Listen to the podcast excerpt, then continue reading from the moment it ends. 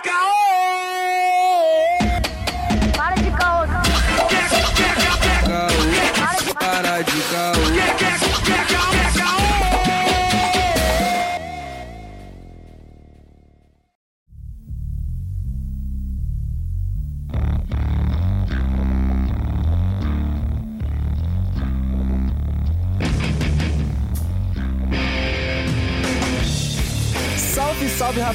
Começando mais um CaoCast.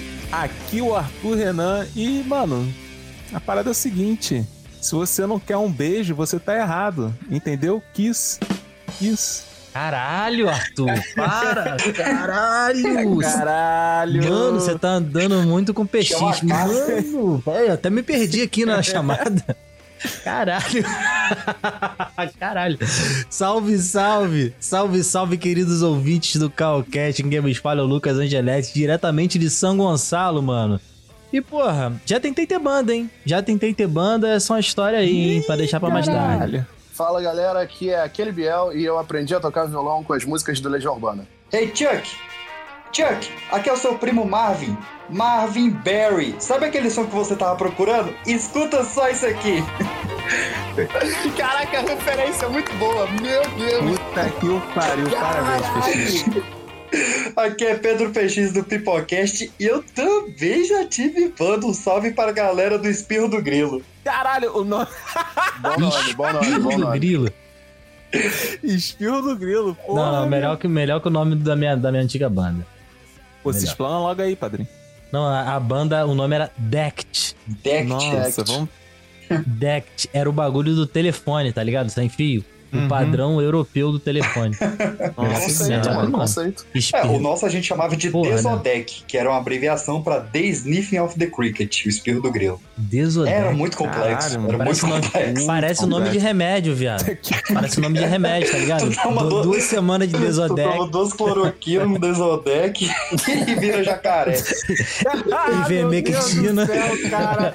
Mas é isso, rapaziada. Hoje a gente tá aqui pra falar um breve histórico sobre o rock. Eu- A gente promete que vai tentar falar brevemente sobre a história do rock, não se atentar a tantos detalhes minuciosos, mas. Essa foi pra mim. Aí, Essa foi pra mim. Pra quem não tá entendendo, Caralho, pra mim. essa aí, pra quem. Eu não sei quando vai sair, se vai ser antes ou depois, mas pra quem ouvir o de videogame, meu pai do céu. Caralho, os caras foram muito minuciosos, Duas mano. horas Caralho. a gente não saiu do Atari. Puta que pariu. Depois do Giro dos Bailes. Mas antes do Giro dos Bailes, PicPay. PicPay é aquele aplicativo de pagamentos que você já tá ligado que o Calcast está inserido.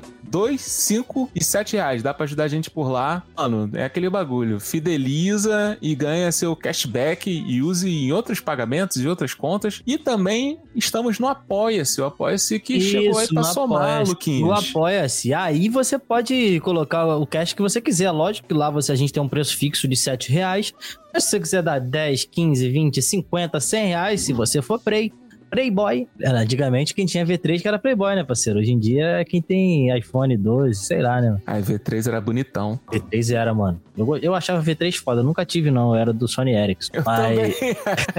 tá ligado, Mano, né? Passa a música agitando o celular, grandes merda. Pô, né não, mano? O que, Mas que, é, tamo- que, que é NFC, parceiro? Porra, no infravermelho ele passando encostadinho a música. Se você mexesse um pouquinho a música não ia. Mas Porra. enfim, se você quiser ajudar a gente, vai lá no, no, no PicPay ou no, no Apoia-se. E, cara, com todo respeito mesmo, a gente sempre responde no direct. Se você falar assim, pô, quero ajudar e tiver com alguma complicação ali, dá um salve na gente, mano. Chega aí, pô, quero ajudar, mas não sei como. A gente te explica, tá ligado? E é isso, rapaziada. É isso, Arthur. Agora vamos pro giro dos bailes, mano? Vamos pro giro dos Vamos pro bailes? giro dos bailes, vamos pro giro dos bailes.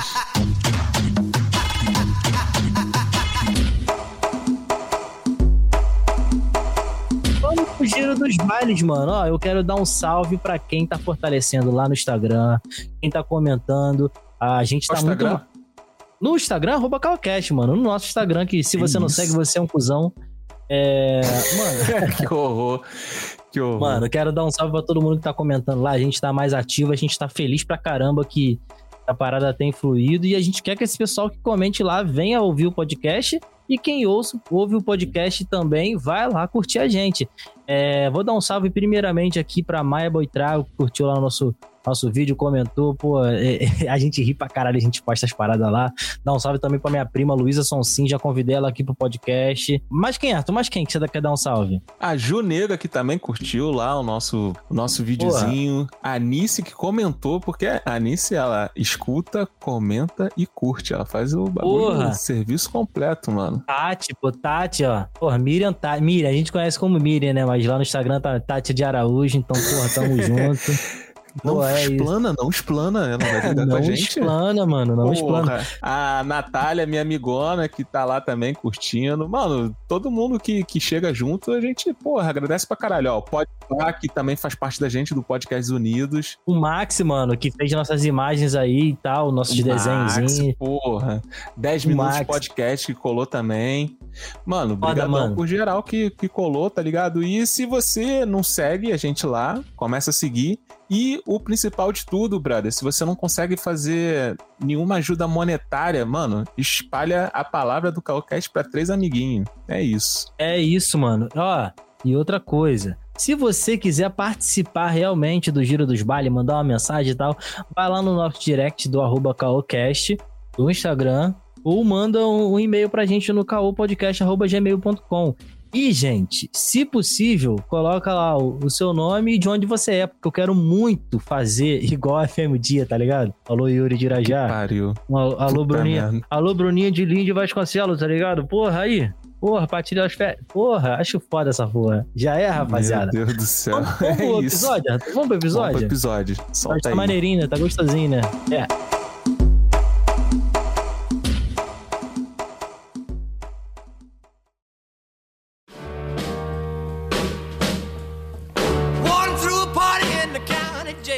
rapaziada, a gente tá ligado que o rock, ele começou como um movimento e não, assim, de cara um gênero que surgiu e tal. Alguém pode explicar pra gente que movimento é esse que ele defendia, o que ele pregava? O movimento é sexy, né, velho? O movimento é sempre sexy.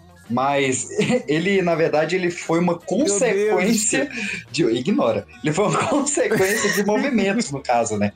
Você tinha um Uhum. período de segregação muito forte nos Estados Unidos, e sempre teve, nos Estados Unidos é isso aí a vida inteira. Mas Sim. você tinha o, o, o público negro trazendo jazz e o público branco ouvindo muito country. E Uhum, Tinha o esse Rhythm and Blues, né? R&B.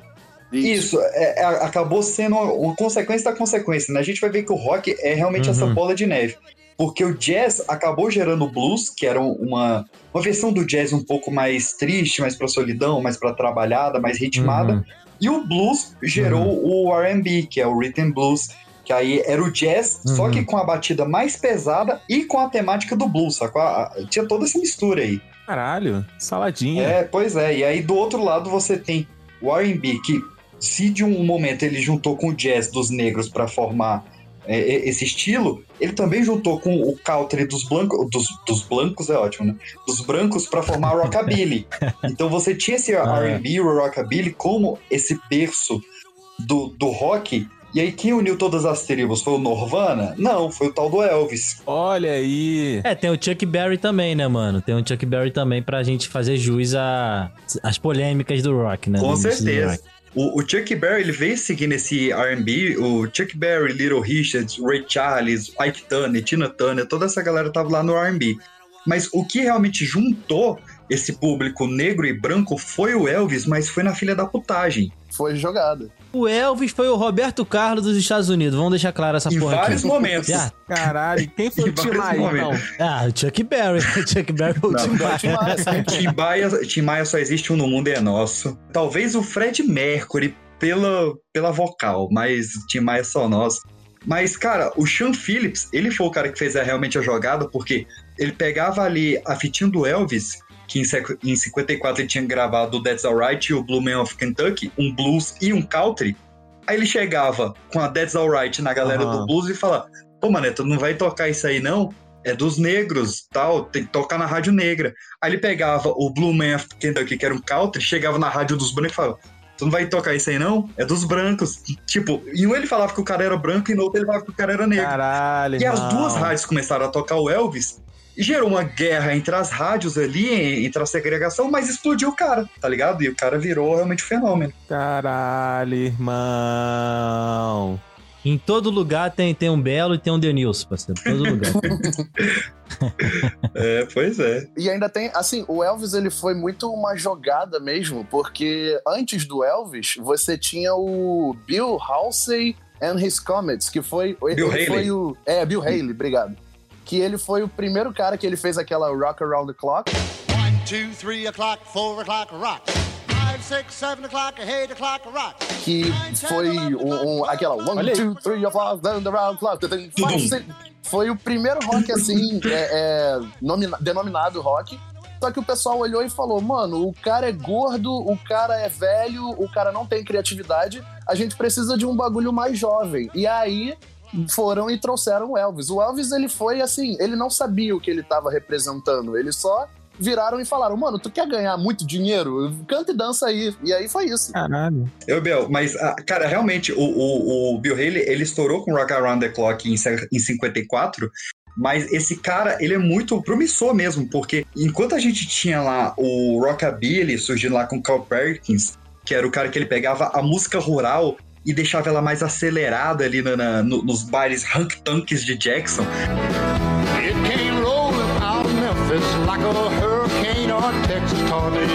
que era aqueles bares de, de prostitutas e cerveja e tal, você tinha o Bill Haley praticamente sozinho fazendo o, a, a gravação de Rocket 88 três anos antes de Rock Around the Clock. Ah, seja, é, o cara- tem isso. O cara ficou ainda três anos até ele conseguir estourar e ainda ficar de fora porque era feio e gordo, tá ligado? É, Caralho, mané. É, bicho, cara, não tá fácil pra ninguém, né, velho? Mas isso daí era o quê? 40, 50? Qual a ideia? A gente agora tá em 54, quando o Elvis estourou.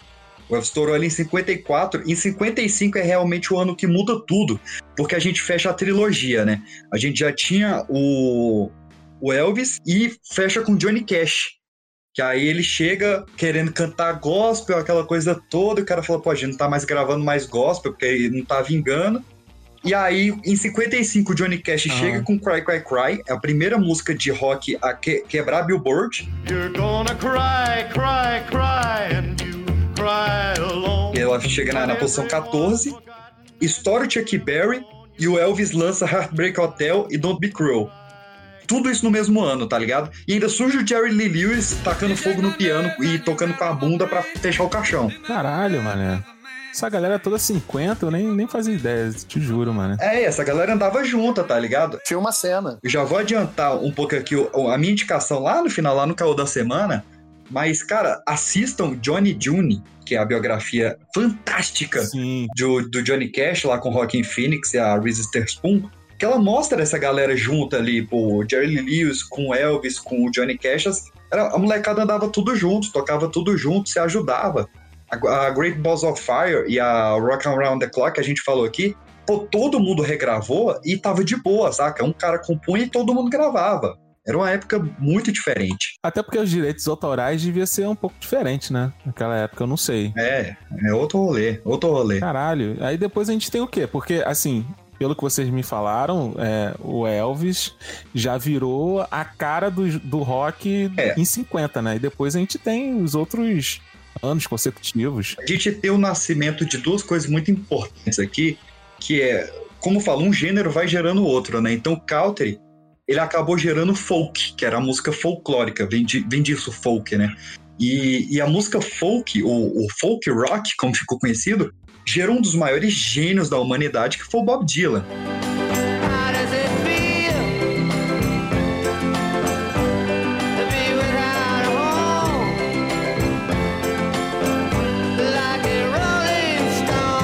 E em 57 também foi o ano em que um garotinho, um garotinho, ele formou uma banda de skiffle.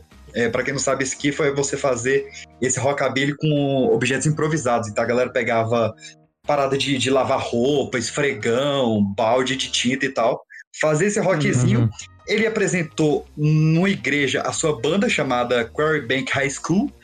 Nesta igreja tinha um garotinho de 15 anos chamado Paul McCartney. Este garoto tocando era John Lennon.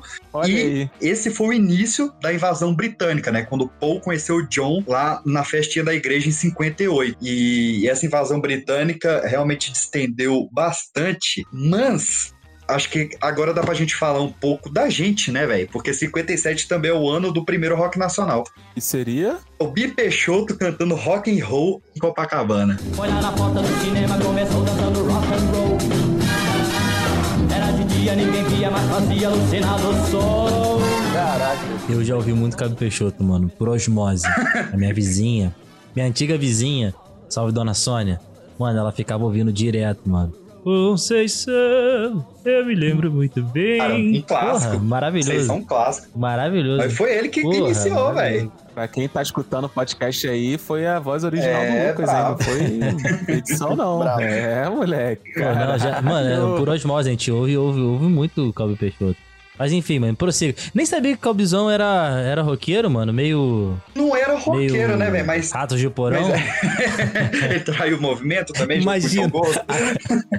Imagine isso agora, ele todo tatuado, careca e gordo. Caraca, não, por favor. Cara, mas a, a, a primeira música de rock nacional é dele. A música se chama Rock and Roll, mas assim, na- no mesmo movimento ali a gente teve a Nora Ney, teve a Celi Campelo e tal. E a galera mais Uhum. xiita, digamos assim, é que só vai considerar o, a origem do rock nacional, alguns com Raul Seixas, alguns com Mutantes, alguns com Secos e Molhados, e aí vai da, da sua religião. E tem ainda uma outra religião que eles falam que foi do, dos tropicalistas, porque o Caetano ouviu o Sgt. Peppers, aí ele tava doidão e falou, mano, a gente tem que criar um ritmo novo. E aí foi isso. Porque tem É. gente que. Tem, tem a parada da juventude Iê, que teve lá na Jovem Guarda e coisa e tal, que trouxe um Uhum. pouco do rock, mas assim, é, trouxe muito daquele rockabilly americano e coisa e tal, que, tipo, o, o- as coisas pra chegar no Brasil na época, a gente tava numa ditadura. Então, um, um álbum chegava, tipo, quatro, cinco anos depois.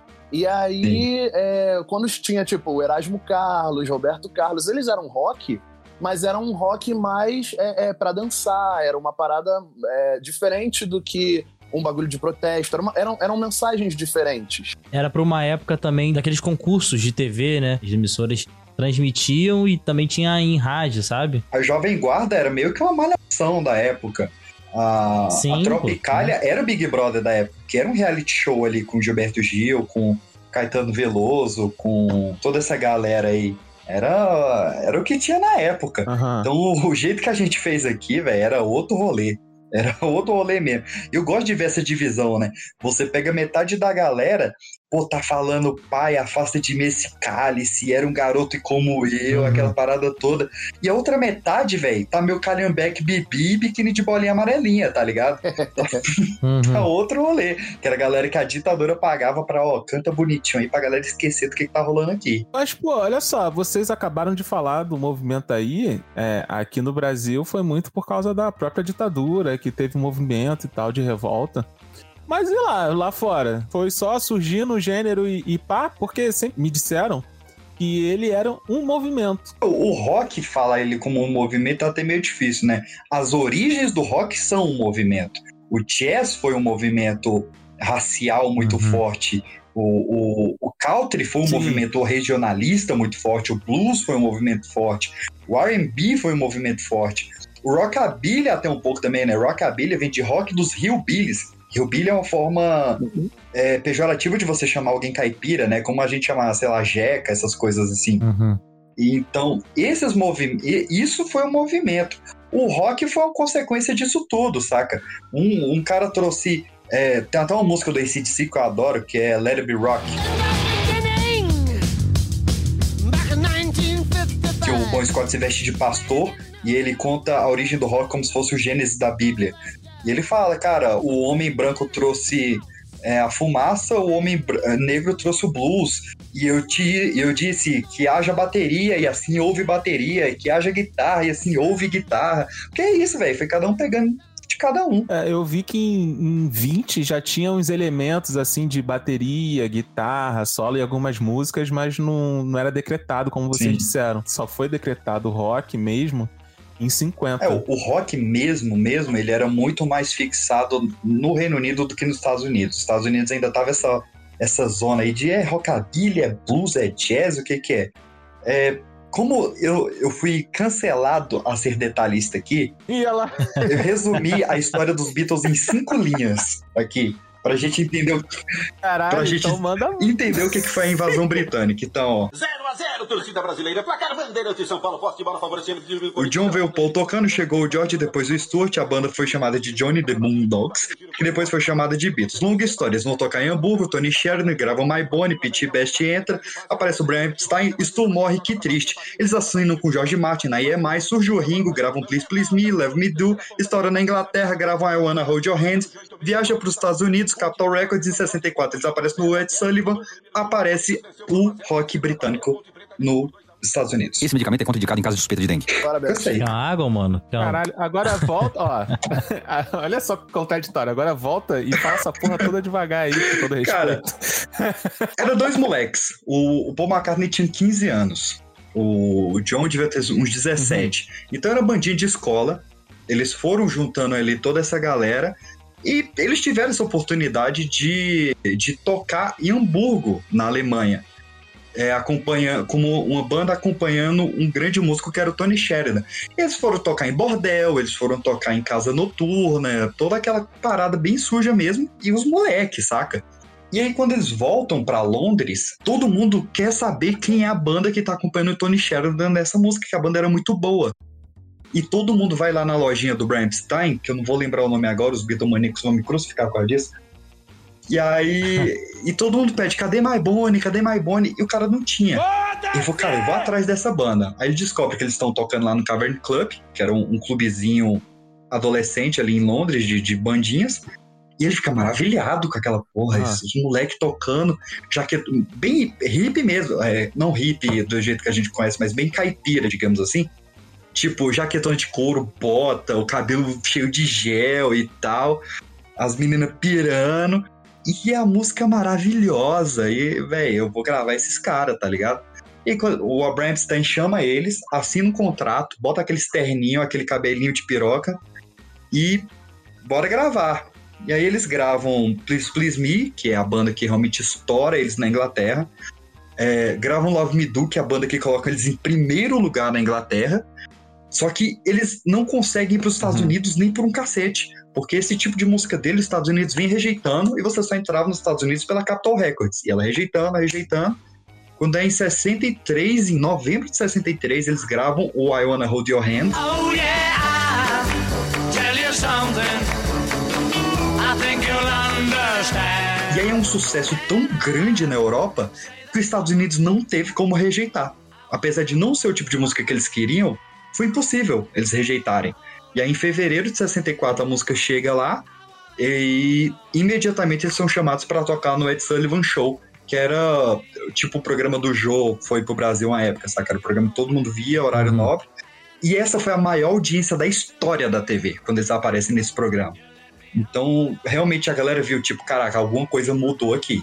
Porque é uma banda de outro país sendo a maior audiência da história da TV. Essa apresentação deles é aquela famosona que você vê em tudo quanto é filme e tal. Sim, sim. E Here Comes the Beatles. É, outro, outro filme pra galera ver, Febre de Juventude. Dirigido pelo Zemeckis, diretor do Forrest Gump, do De Volta pro Futuro e tal. E produzido pelo Spielberg. É um filme que conta sobre como Olha que aí. era para os adolescentes conseguirem o ingresso para ver os Beatles no Ed Sullivan Show. E mesmo que você não goste de Beatles, é, é um filme perfeito para você ver como é que era a juventude da época, o que que os pais acreditavam ser repulsivo e queriam cancelar na época e o que que os jovens gostavam. É um, um dos melhores retratos cientistas que existe no mundo, assim, esse filme. Cara, era, era um momento muito singular também pros Estados Unidos, né, cara? Quase um, um pós-guerra, é, os retratos ainda marcantes da, da guerra civil ali interna, sul e norte. Tava bem estranha aquela parada. Eu, eu, vi um pouco disso, eu li um pouco do rock no livro do, do Malcolm X, cara. Uhum. E, e fala muito disso, assim, dessas revoltas, sabe? Desse, e, e muita coisa acontecendo ao mesmo tempo. E, e a gente vê que, pô, é engraçado que é, eu converso muito de- sobre música com os amigos e tal, que em momentos cruciais, assim, politicamente falando, é, nasce uma parada, sabe? Aconteceu assim com, com rock, com rap, com a Tropicália. Maneiro essa parada diferente, né, cara? A gente não para pra pensar, né? A gente já nasce imerso, né? Sim. No, no mundo da música. É, a gente Isso não é- vê é mais nascendo, né, velho? A gente. Há quanto tempo a gente não vê um gênero desse nascendo, tá ligado? Um movimento nascendo. Isso daí Uhum. que eu ia te perguntar. E depois dos Beatles? Porque eles foram o que mudou Sim. o jogo, né? Depois A gente porra tem aí. essas duas vertentes, né? É, Primeiro que abriu realmente as portas para o Reino Unido nos Estados Unidos. Então foi aí que estourou Stones, foi aí que estourou The Who, Led Zeppelin, toda essa galera britânica começou a estourar. Essa galera que curtiu. Mas óbvio, tem a galera que não curtiu. E a galera que não curtiu falou, pô, velho, essa bandinha adolescente. Porque, cara, muita gente pode odiar ouvir isso, mas os Beatles eram uma boy band. Eles eram uma banda feita pelo estúdio pra se vestir de um jeitinho, pra lançar modinha, pra ter um ritmozinho, pra estourar hit, que nem foi o KLB. Eles eram gênios sensacionais, é uma das minhas bandas preferidas. KLB, pra você, no Caldeirão. Na época eles eram uma boy band. Quem curtia Beatles era adolescente no início, no início, no início. Então, você tem a galera que fala, cara, não vamos ouvir isso aí, vamos criar um novo movimento é, que valorize mais a voz, que valorize o canto, que, e, e que tenha realmente algo a dizer. Então a gente tem o do-up, que são realmente esses movimentos é, negros também, mais periféricos, que vão enaltecer a voz ali, que, por exemplo, vão fundar a Motown, que foi a, a gravadora que descobriu o Jackson 5. Você tem o, nas- o nascimento da Soul, aí. que traz a união do gospel com a música de protesto, tá ligado? Que aí a gente tem a Aretha Uhum. Franklin, a gente tem Sam Cooke, e a gente tem a fusão do rock com o soul gerando o funk. Que aí a gente tem James Brown, a gente tem Jimi Hendrix. é, Então Porra! tudo isso veio em consequência dos Beatles, sacou? Veio contracultural aos Beatles. Cara, e o engraçado é que eu nunca cheguei a cogitar isso daí como rock, É. sabia? Calhambeck, Bibi, essas porra assim, eu nunca cheguei É, a cogitar, o, o mano. Brasil ele tem mais dificuldade para reconhecer as coisas como rock do que lá fora, né? Às vezes a gente olha uma coisa mais melosa do que o nosso rock lá fora. O lá de fora a gente consegue considerar rock, o daqui não, saca? É, a gente não consegue É um definir- viralatismo cultural, né? Um pouquinho, sabe? Total. Né? E, mas vamos fechar os anos 60, meus queridos, que a gente tá preso nele que na ilha de Lost. Nós temos que voltar! Vamos lá. O último ano dos anos 60, ele tinha que fechar de maneira magnífica, né? Então, a gente teve o Woodstock em 69. A maior loucura do mundo, né, velho? Michael Lang, ele abre o jornal, ele vê uma galera de Nova York fazendo um anúncio que ele tá procurando jovens pra investir num negócio. Ele junta os brother dele que tinham uma graninha e sabe, pô, bora montar um estúdio de gravação? Bora. Os bichos sentam pra conversar e eles saem dessa conversa decidindo, não, vamos fazer um show ao ar livre na minha fazenda de boi aqui e bora. E aí os caras começam a botar ingresso a 18 dólares ali nas lojas de disco em Nova York. É, para quem tiver curiosidade, isso seria 75 dólares hoje. É, salgadinha, hein? Pra 60. Porra, Porra. cara. Né não? É, eram três dias de show e tal, mas beleza, velho, é caro. E só que vem Não é no Lula Palusa, né? Dois contos. É. E, cara, vende pra cacete, velho. Vai vendendo tanto que eles conseguem convencer Jimi Hendrix a tocar, Janis Joplin pra tocar, Santana, The Who. O- os Beatles iam tocar, só que teve um problema lá de, de informação com a gente deles. O próprio Zeppelin foi chamado, mas também não pôde ir e tal, porque tinha outra tona mais interessante. Mas era pra ter tido Beatles e Zeppelin, tá ligado? E eles venderam 186 mil ingressos. Nossa venderam. senhora, irmão. Pra fazer um show na fazenda do maluco. Calma que piora muito. Eles venderam 186 mil. Como o ingresso no dia era bem mais caro, era 24 dólares, né? Ou seja, um terço mais caro. Eles pensaram, pô, no dia deve aumentar para 200 mil pessoas. O que a gente tem de registro é que no primeiro dia chegaram 500 mil pessoas lá. Olha isso. O que a gente tem de estimativa é que durante todo o festival de três dias 2 milhões de pessoas passaram por Woodstock. Jesus. Que isso? Esses moleques se Não- aposentaram, Não, mano. porque Na é, quando começou a passar de 200 mil, essa galera derrubou a cerca e todo mundo entrou. É, Não tinha como segurar essa galera. Ah, Véi, é, não Woodstock tem como, mano. foi um caos. Foi um caos. Eu, eu aconselho muito que vocês vejam o documentário Woodstock, que inclusive ganhou o Oscar de documentário em 70, porque ele foi editado Sim, por um, um moleque de 20 anos. Que eu não sei se vocês conhecem ele, o nome dele é Martin Scorsese. Ele que editou esse documentário. Foi uma das primeiras coisas Morou, da, que, morou ali no meio, né? Do Martin Scorsese. Daqui, irmão. E, Daqui. e véi, lá mostra que, por exemplo, no segundo dia faltou comida e o exército que tava no, no olho da guerra do Vietnã teve que mobilizar a tropa para levar comida de, de helicóptero. Ah, mas por que que não levou de... Ele só leva de cocaína, Chegou só. lá com vários, le... O- vários leite condensado, come essa porra aí. O... E por que, que eles não vieram na estrada? Cara, era tanto carro que assim, o, est- o- o engarrafamento virou estacionamento, né? A gente tá falando de 2 milhões de pessoas indo pra uma fazenda. e ca- eles Uhum. conseguiram fechar o acesso pra cidade de Nova York por oito dias com engarrafamento. Que isso, mano? Tá Caraca. maluco, cara. Tá maluco. Cara, essa... Alô, sorriso maroto que parou Madureira. Vocês são ficha. Vocês são merda, são merda. Cara, essa era a força da cultura hippie, tá ligado? E isso era um movimento. Você tinha o caso Watergate, você tinha a guerra do Vietnã, você tinha todo, toda essa, essa contracultura do, do governo americano, e você tinha essa ripongaiada toda aí protestando lá, com música, com paz, com droga, com nudismo, com a galera não ligando Aham. pra nada, saca? Pô, o, chegou um Uhum. momento lá que choveu, o- os equipamentos e tudo de alumínio começou a dar choque.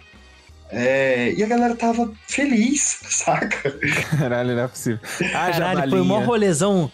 É, é- é porque, pô, antigamente, né, mano? Mas se é hoje, o maior rolezão ruim, tá ligado? Caralho, o que que eu vim fazer nessa porra? Caralho, o bagulho tudo dando merda. É, hoje bate, bate aquela Porra, bad, lama mano. Pra caralho. É tipo você pegar e falar assim, vou, pro- vou pra Iguaba, tá? Aqui no Rio, vou pra Iguaba, mano. Caralho, sozinho. Enseada de guaba e guabinha, já diria. Guabinha, puta merda, olha o nome, olha o nome. Já... Pra quem gosta do Calcast aí, a história do Arthur em Guabinha, Araruama, tá ligado? Porra, é isso aí, parceiro.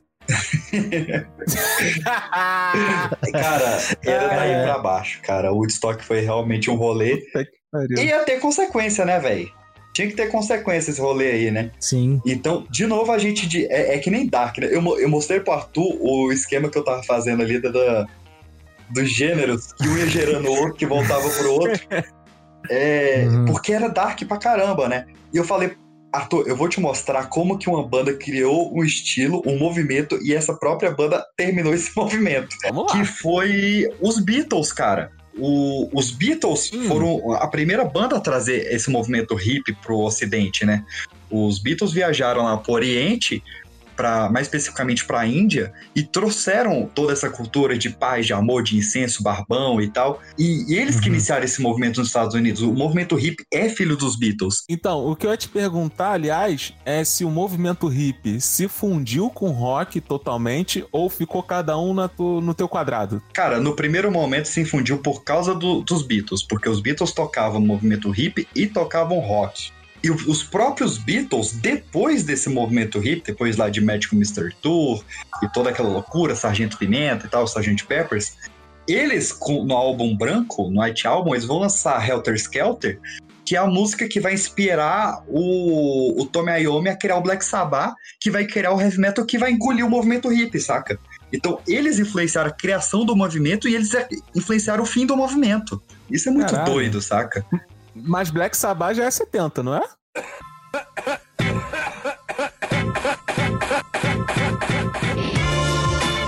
Isso, vamos falar então do, do que, que o Woodstock gerou? Ele gerou do mesmo jeito, a galera que curtiu, a galera que não curtiu. A galera que curtiu pirou foda. Porque, Uhum. né, pra curtir aquilo você não podia estar normal. Então, essa uns, uns co- cogumelo, né, mano? Uns cogumelinhos, tá ligado? Bem feito, com alho. É bem isso. feito no alho. É, de- depois eu vou te contar da, da, da, galera famosa do rock nacional que mexia com os cogumelos mais pesados, mas vamos lá. É, essa galera que curtiu É. foi a galera que foi gerar o rock progressivo, que foi gerar as rock óperas, que transcendia e que você tinha o ácido que expandia a sua mente. Então ver o Pink Floyd, ver o Pink Floyd lançando o Dark Side of the Moon, que se você assistisse com o Mágico de Oz, encaixava certinho. Aí ver o Yes, ver os Frank Zappa. Aí ver o Led Zeppelin 4 com Story to Heaven, que é uma das minhas músicas preferidas da vida. E, e veio toda essa galera. Só que do outro lado, a gente teve o surgimento do hard rock. Que era, cara, bora parar com essa bagunça. Bora fazer o, ro- o rock voltar a ser uma música mais pro grande público, saca? Porque o movimento hippie ele é muito nichado, ele é muito fechado. Você não pode ter emprego, você não pode ter, ter gilete, onde ter É. chuveiro. Então, surge o, o hard rock ali, é, principalmente com três discos, né? Você tem o Machine Head do Deep Purple, que batiza o hard rock com Smoke on the Water, né? Tá, tá, É foda, é foda. tá. Você tem o Heart of the Dog do Nazaré e você tem o Skulls Out do, do Alice Cooper. E, cara, esses três discos eles são tão grandes, eles saem juntos ao mesmo tempo. Pá! Saem juntos ao mesmo tempo que no ano seguinte a gente vai ter o surgimento de Queen de Aerosmith e no outro ano Kiss, ACDC e Rush, saca? Tipo, de uma vez. E é, e é muito louco falar dessa parada que teve gente que curtiu, teve gente que não curtiu. Porque, mais ou menos em meados assim da década de 70, você.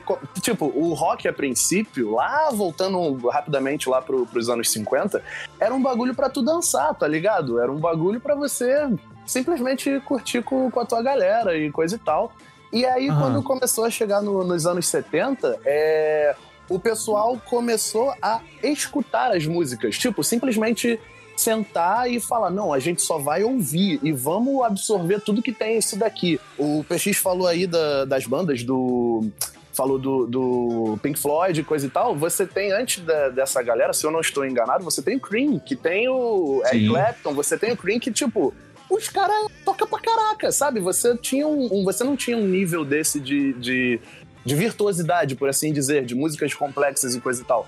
E aí você começa a ter justamente essa, essa cisão do pessoal que quer mais é, é, fazer um bagulho mais pra massa, de tipo, não, mano, o bagulho é pra curtir, o bagulho é pra você é, se mexer e coisa e tal. E você começa a ter essa coisa acadêmica mesmo, sabe? Mano, você pode. Existem sei lá quantas teses acadêmicas só da capa do Sgt. Peppers, tá ligado? Só da capa, sem contar das músicas. Porque prova que o, que o Paul morreu, né? Que o Paul morreu capa. Eu queria, eu queria rapidamente, rapidamente, eu queria falar uma coisa que eu vi no, no podcast, num outro podcast, que é ah, essa parada do Paul is Dead, que por uso capião, o Paul McCartney agora, ele já viveu muito mais tempo do que o Paul McCartney morto. Então, esse Paul McCartney é mais Paul McCartney do que o outro Paul McCartney.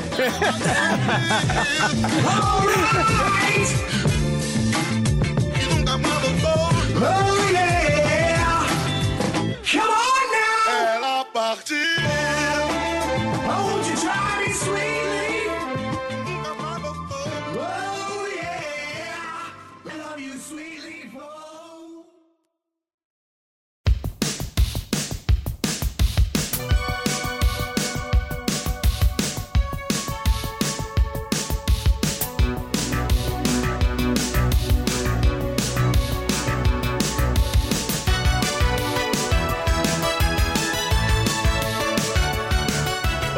Anos 70 porque é a galera se contradizendo com a galera que tá se contradizendo. Não, não era essa a frase que eu queria. É a, ga- Mas deu pra entender. É, é. Uma confusão é a galera indo contra a galera. É a galera protestando com a galera que tá protestando. É isso que eu queria falar. Porque você tem o movimento hippie, aí vem o hard rock pra criticar o movimento hippie. E aí você tem o- Aham. o rock progressivo criticando o hard rock. Aí você tem a disco criticando o movimento progressivo, né? Então, pô, Uhum. sem essa de Pink Floyd, música de 15 minutos, não. Vamos no. Ha, ha, ha, ha, os tênis da Nike. Os tênis... Porque vamos nesse movimento discoteca que é animado, que é brilhante e tal. E aí você tem o punk rock criticando a discoteca, saca? Criticando todo mundo. É, o punk critica disco, o hip, o hard rock e o progressivo. Ele critica os quatro ao mesmo tempo. Caralho, pouco amigo. Sim, mano, tem muito caso. é, o pessoal do punk, eles. É, é muito louco você, na mesma década, você ter, tipo, o progressivo, que é uns bagulho muito louco, muito viajado e, e muito difícil de tocar. E você tem, tipo, o punk rock, que a guitarra é desafinada. E o pessoal do punk rock, eles, tipo, é. é, eles tinham propostas, porque o punk. o- propostas assim de, de gravadoras e coisa e tal. Mas é, eles viravam e falavam: não, mano, porque eu tô lutando contra o sistema. Eu não quero ser uma engrenagem do sistema. E eles falavam mal de todo mundo mesmo. Eles falavam, mano, é tipo o, o, o Dardo Dolabella falando: João Gordo, você traiu o movimento, tá ligado? Cara- Eu era teu fã pra caralho. É, não é mais, cara. Não, Não. nem xinguei você ainda, velho. Mas, porra, tu traiu o movimento, velho. Movimento, que movimento, você é movimento Playboy, Movimento- seu, velho. movimento punk, velho. Ah, vai tomar no era seu cu, punk, meu. caralho. E eles preferiam é, é, ficar tocando em pub pra 20 pessoas, ao invés de fazer uma grana, porque eles lutavam mesmo. Cara, vou, vou, vamos encerrar esse assunto do John Gordon aqui, Caralho. porque ele, ele, ele parar de ser punk não é trair o movimento. Mas o cara se chamar João Gordo e virar, virar vegetariano é trair o movimento sim. Ai, caralho. Sai daqui! Sai daqui! Vou defender, vou defender, porque existe gordo vegetariano, meu. Batata frita tá aí, caralho. Batata, Batata frita tá achando que vegetariana, tá, tá, tá valendo. É, então vamos lá, anos 80. Como é que a gente chega aí nos Antes anos dos 80? 80, com o deixa eu falar de minha terrinha um pouquinho. Eu posso falar da minha terrinha? Alô, correspondente Pedro, fale diretamente de Brasília com você. Ok, ok. Porque o que que tava no Brasil rolando no momento, né? Vamos dar uma, uma recapitulação aí do, do que que já tinha rolado é, até então no, no Brasil. A gente teve os mutantes chegando, a gente teve os novos baianos, secos e molhados do Ney Mato Grosso, que até hoje o Ney Mato Grosso fala que o, o Kiss copiou ele, que ele que começou a se pintar primeiro. Foi, foi. Eu sempre vou defender o, o- aqui o Ney Mato Grosso. É, assim, só, só dando os meus 20 centavos pra, pra essa treta aí, o Arthur Brown em 68 já se pintava igual e o Ozano em 71 já se pintava igual, antes dos dois.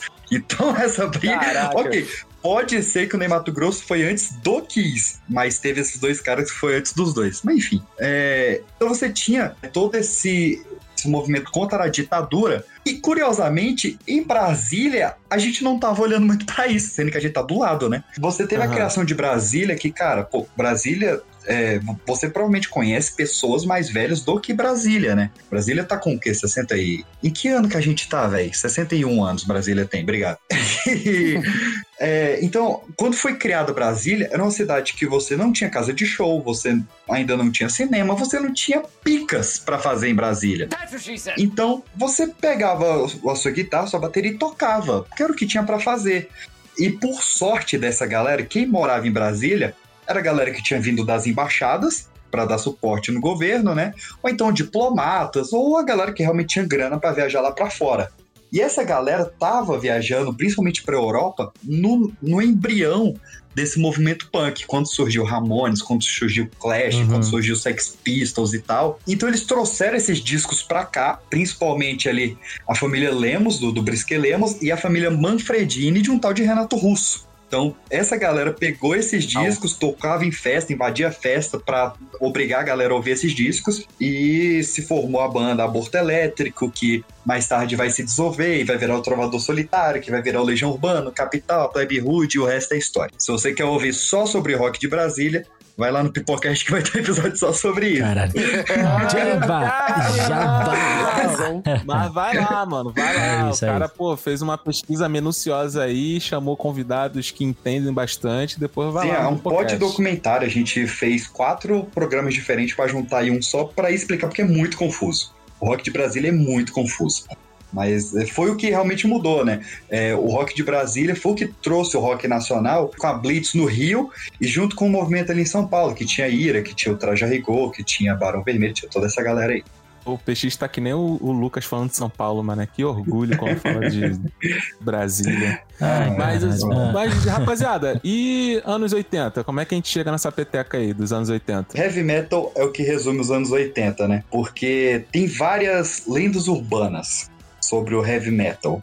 Você tem uma galera que defende que o heavy metal, que foi o que eu citei antes lá, porque eu sou a galera que defende essa história, de que é, chegou um momento que os Beatles estavam é, inovando tanto, testando tanta coisa, eles gravavam de tudo. Os Beatles tinham parado de fazer show porque eles, é, a galera gritava tanto que eles não conseguiam se ouvir no palco. Então chegou um momento que eles começaram a testar tudo porque eles só viviam no estúdio.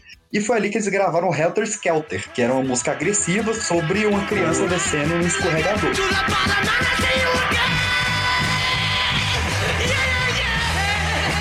E, inclusive foi essa música que o Charles Manson ouviu e achou que os Beatles estavam mandando eles matarem todos os negros da humanidade e matou a Sharon Tate porque, né, totalmente são Charles Manson. E aí o, o guitarrista do System of a Down usa uma camisa desse cara aí, então vocês ficam ligados com o que vocês estão ouvindo aí. Mas enfim. Só que eu gosto de System, mano. E o, o, o Helter Skelter teria influenciado a galera do Black Sabbath a criar a música Black Sabbath, da- do álbum Black Sabbath, da banda Black Sabbath. Que teria sido a primeira música do heavy metal.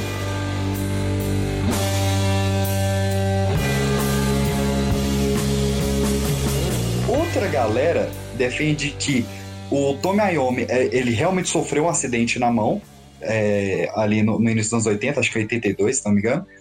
E por esse acidente na mão, ele só conseguia alcançar a- as cordas mais graves da, da guitarra e tocar mais devagar. E esse movimento dele foi o que fez, por exemplo, Iron Man.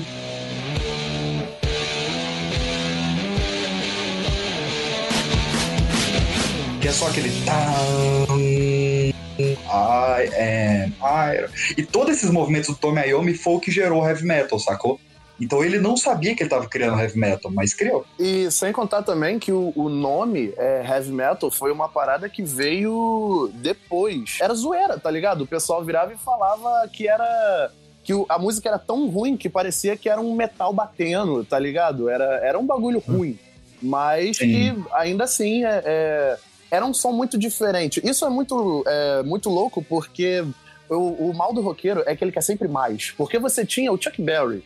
Só que aí o Chuck Berry era pesado pra época, sabe? Era uma guitarra distorcida, era um som sujo.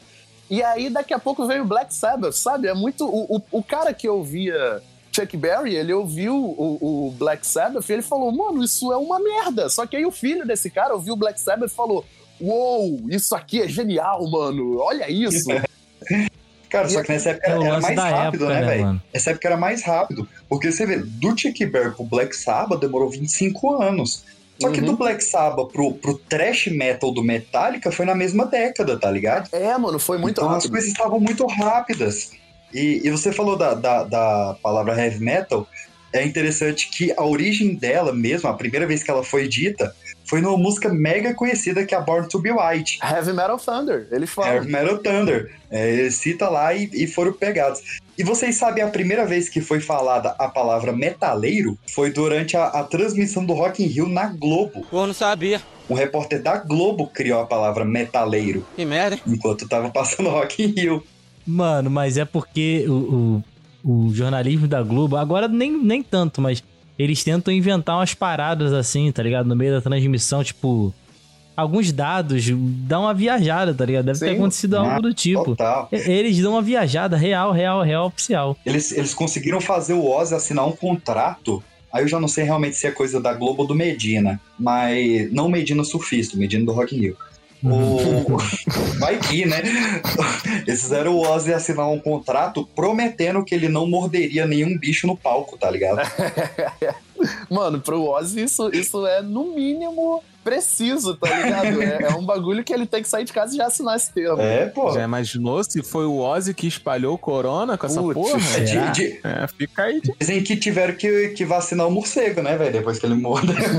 É, mano. É, pô, tem que ficar de olho nessa porra aí. O Ozzy ele já foi dado como morto umas duas, três vezes. Tem um cara que ele falou É, assim: cara. Mano, a- o tadinho do Ozzy Osbourne, ele vai ver o enterro da Miley Cyrus. O Ozzy, ele foi a décima, o 17 ser humano a se curar, se curar do HIV. Olha isso. E, e o que dá mais ou menos do laudo dele, assim, eu, não- eu sou engenheiro, então se eu errar na biologia aqui, perdão.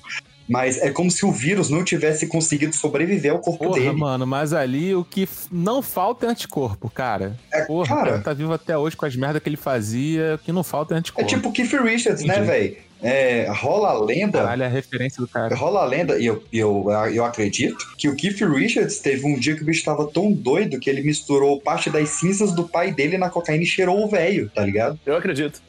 Aí eu acredito, mano. Eu acredito. Eu acredito também, mano. Também Ele era aí. muito doidinho, mano. Mas- Ele era muito maluquinho. Mas voltando ao heavy metal, ele, cara, ele é realmente a essência do rock, porque o heavy metal ele trouxe três coisas que hoje, pelo menos pra gente, pra nossa geração, são sinônimos do rock, que é o headbanging, né, ou, ou a parada de você ouvir música batendo cabeça, principalmente se você tiver cabelo grande, a, o chifrinho na mão, que é outra coisa que dá treta, né, que o Gene Simons do Kiss fala que ele que criou na foto do disco Love Gun, e o Dio fala que ele que criou porque era uma coisa que a avó dele fazia na testa dele pra espantar os demônios. Eu gosto mais da lenda do, do segundo, hein? Pô, a lenda É, do Dio é bem mais legal. Dio é foda. E, e a outra coisa que foi inventada pelo heavy metal foi a air guitar, né? Que você é, imaginar que você tá tocando uma guitarra invisível, que é o que o Keanu Reeves faz no Bill e Ted, Sim. né? É, cara, não vale a pena entrar nos subgêneros do, do heavy metal, que é muita coisa. Então, eu vou deixar aqui uma indicação pros ouvintes. Vocês acessem é, Map of Metal, mapofmetal.com.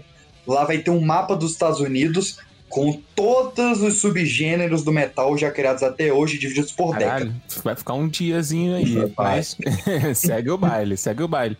E aí a gente chega em 90, é isso? É, só fechando o- o- o- os 80, a gente teve a criação do thrash metal com o Big Four, né? Que foi Metallica, Megadeth, Anthrax e Slayer. E, e, claro, Ah. o pai do, do, do thrash metal, que é a banda que toca mais alto no mundo, Motorhead. Você tem o CD chegando nos Estados Unidos com o Bruce Springsteen. Curiosamente, o primeiro CD que nasceu nos Estados Unidos, o nome dele é Born in USA, que é a música do Bruce Spring- Springsteen. Born in USA. É, bravo demais. Você tem o pós-punk e você tem a New Wave. Que depois disso tudo é a galera tentando resgatar a- a- o sentimento do rock mais clássico, trazer ele de volta, né? Então, no final dos anos 80 e início dos anos 90, a New Wave ela cresce trazendo Talking Heads, Police, Runaways, Aha, é, e tudo isso principalmente pela criação da MTV em 81 e pelos filmes do Brad Pack, que seria aquele grupo de jovens que fizeram os filmes Sessão da Tarde. Então, Gatinhas e Gatões, Clube dos Cinco, Garota de Rosa Choque, Curtindo a Vida Doidado, todos Só esses os filmes clássicos, que só tocavam... os clássicos. É, que, que eram os filmes que tocavam New Wave, né? Todos os filmes do, do, do John Hughes e Falando companhia. um pouquinho de Brasil, é, a gente tem o, o RPM, que o. Mano, o RPM, ele, sei lá, mano, ele foi tipo os Beatles do Brasil. O RPM tinha Hotel Sim. Cercado, o RPM gravava em. Mano, sei lá, mano. O RPM era, era uma banda que ela. ela era a, a cara do rock and roll, como foi traduzido também pela imprensa brasileira, o rock and roll do transviado, da juventude transgressora. É o rock transviado. E aí Muito você bom. tem isso, você tem o Blitz também, que fez um sucesso gigante. Que, mano, os caras tinham filme, os caras. É, é, é- Álbum de figurinha, velho. Sim, mano, o Blitz era. Eles, eles eram patrocinados por uma penca de marca. Isso já é mais o realmente o pop rock. Você tem um, uma parada que tem muito dinheiro investido e os caras retornam muito dinheiro. É, sem contar que, tipo, é, por que, que nos anos 80 você teve esse boom no rock, pelo menos no Brasil? Acredito que isso seja um reflexo do, do mundo também, mas teve no Brasil. Porque era muito mais barato. Tipo, você ia gravar um álbum do Tim Maia, uma música do Tim Maia, um compacto. Mano, você Uhum. tinha que chamar 15 músicos e partitura, e arranjador, e Me- produtor, e metais. maestro. Exato. É foda. Chega o RPM, é três caras e fala: Não, mano, a gente grava nossas próprias músicas. Tu não precisa. Cara, tá pronto, tá ali. Você tem uma logística muito fácil. E... Legião Urbana. Legião Urbana também foi isso também. Sim, sim, Legião Por Urbana. estourou tão fácil. Uma parada que, assim, no início eu falei do, do. Eu aprendi a tocar violão com Legião Urbana. É porque, cara, são três acordes. O cara fala isso no show. Ele fala, mano, você sabe. Lá maior, Mi menor e Ré maior, sei lá. Ele fala uns acordes assim e fala: você toca todas as músicas do Legião. E de fato é verdade. É, o que, que é mais fácil? Você tocar uma música do Legião ou você tocar uma música do, do Yes? O, o, o rock anos 80 ele, ele teve essa parada assim de, de todo mundo, pelo menos no Brasil, de todo mundo poder tocar e coisa e tal. É, fazendo esse Ah, comparativo Brasil e, e- e estrangeiro, né, lá fora, o, o Blitz teve isso, Hum. né? O Blitz era uma marca de roupa muito famosa do Rio, que era a Company, que o cara tinha um bar chamado Caribe, e ele chamou essa galera que era ator, né? O Evandro Mesquita era ator de teatro, atuava ali com a Regina Casé, com o Luiz Fernando Guimarães e tal, que tinha um, tinha um amigo que era o Lobão e chamou os caras pra tocar no bar, pra popularizar o bar e a marca de roupa. O Sex Pistols foi a mesma coisa, né? O cara foi no show do Ramones, esse show do Ramones, nos anos 70, ele foi tão foda que do- da plateia saiu o The Clash e o Sex Pistols, que era um cara que também era dono do, do roupa, que era o Malcolm McLaren, dono de uma marca de roupa. E esse cara falou, cara, como que a gente vai fazer pra vender essas roupas dessa loja? O cara chamou um funcionário da loja, dois clientes, montou uma banda e pra vocalista, ele chamou um cara que tava passando ali na frente, que ele tinha os, os dentes podres e tava usando uma camisa escrito Eu odeio Pink Floyd. Ele falou, cara, você sabe cantar? Caralho. Não. Você sabe tocar? Não. Pô, mas você tem uma atitude legal. Você dá umas piruetas lá no palco e quando a gente for gravar, a gente chama outro cara. E era isso. Eles gravavam com outro cara e no show era outro cara. É o chamado punk de boutique. Punk de boutique, perfeitamente. Caralho, Pô, mano. mas na foda. moral, eu nunca vou perdoar o RPM com o Olhar 43, porque pra mim tem a pior coisa do mundo que tem aquele verso assim: não sei se é caça ou caçador, se é Diana ou Afrodite. Aí vai indo, vai indo. Aí beleza, aqui estou inteiro ao seu dispor. Princesa. Caralho, que Com ódio SMR, né, velho? Mano, A SMR. feio. O- a última palavra feio. da música é tesão! É muito estranho.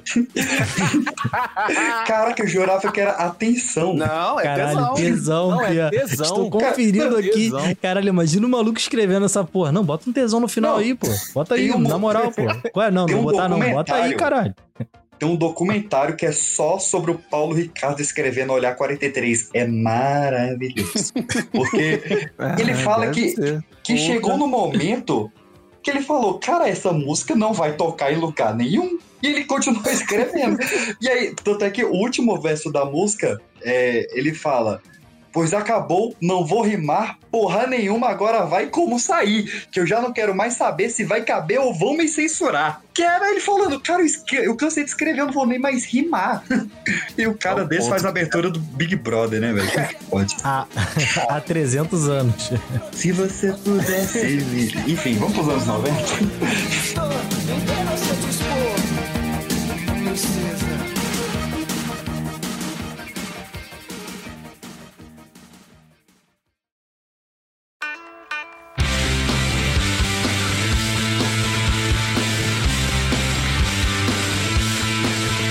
Anos 90, você começa a ter justamente o, o- essa parada, você começa a ter o, essa. Sempre é uma coisa puxando a outra. É, você tinha muito nos anos 80 aquela caixa de efeito de bateria que era aquele. que é- ecoava até o inferno.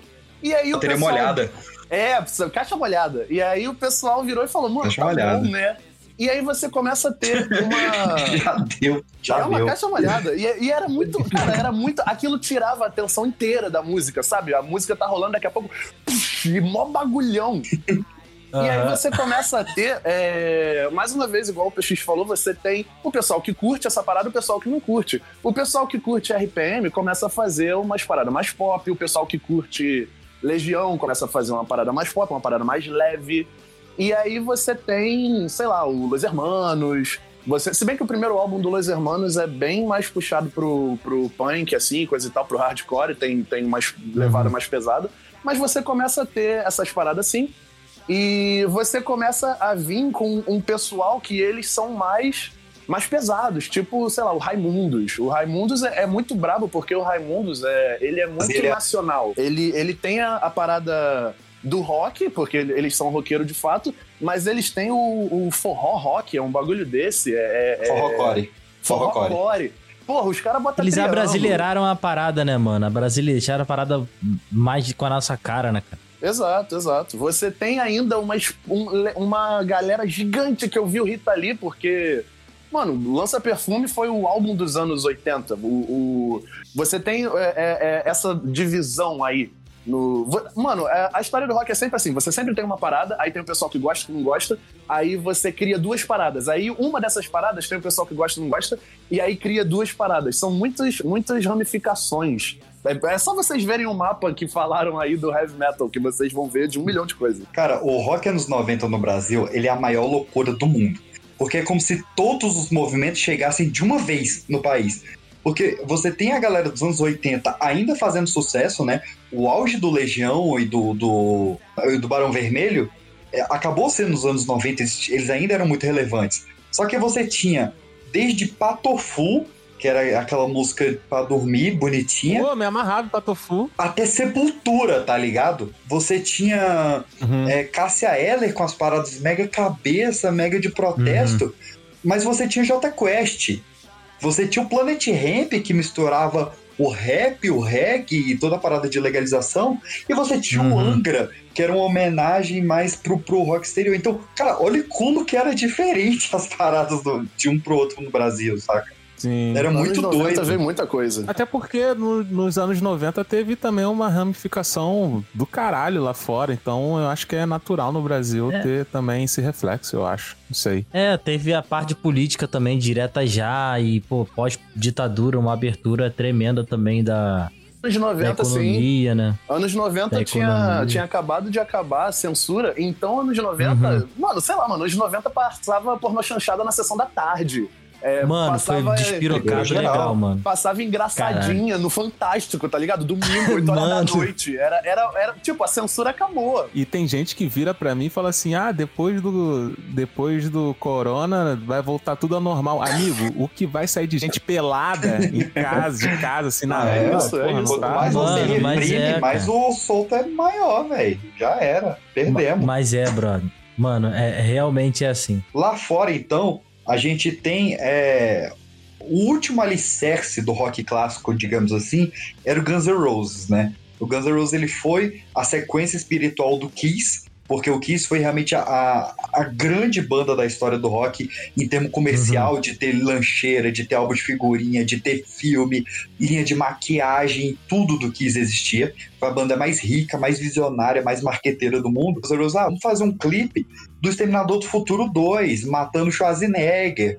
Sim. Vamos fazer Uhum. o Use Your Illusion duplo, fodão. Então, o Guns N' Roses era esse rock clássico, enquanto a New Wave, que começou ali nos anos 80, tava criando uma coisa tão pop que o- o- os, os cantores, as bandas, começaram a ter acesso a essa informação, e a gente tá falando também de surgimento de internet, essas coisas, que eles começaram a perceber do tipo, cara, a gente precisa ter controle das nossas coisas, das nossas músicas, da nossa propriedade. Então surge aí o indie rock, o rock independente, que aí a gente vai vir com Smith, com Pixels, com New Order, que, que é a sequência do, do Joy Division.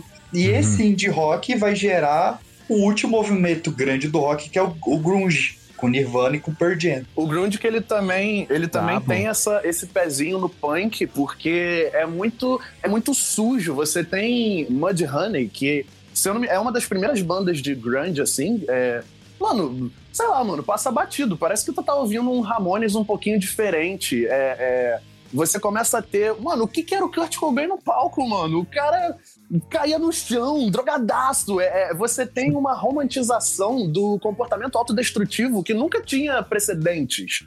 O, Uhum. o- Sim. Tipo, Verdade. é, antigamente, nos anos 60, o pessoal usava muita droga, mas usar droga não fazia mal. Ninguém sabia que usar droga fazia mal. Mano, sei lá. E era é- né, velho? Usa É. mais esteja limpinho. E você tinha, tipo, sei lá, vocês podem mesmo falar quando é que o cigarro começou a, a ser de fato o cigarro. Nos anos. Acho que nos anos 90 tinha propaganda de, de cigarro na TV. Tinha, mano. E aí, tinha. quando- Tinha, o maluco tinha. era másculo. Malboro tinha, maluco, Marlboro porra, Man. felizão, fumando É, em cima, do, em cima do. Era vale em cima lem- do cavalo, né, mano? Aquele bagulho Vale lembrar que um dos maiores Sim, festivais de música do Brasil, um dos maiores festivais de música do Brasil era o Hollywood Rock, e Hollywood não vem da cidade, vem do cigarro. Uhum. Esse eu não sabia. Olha aí.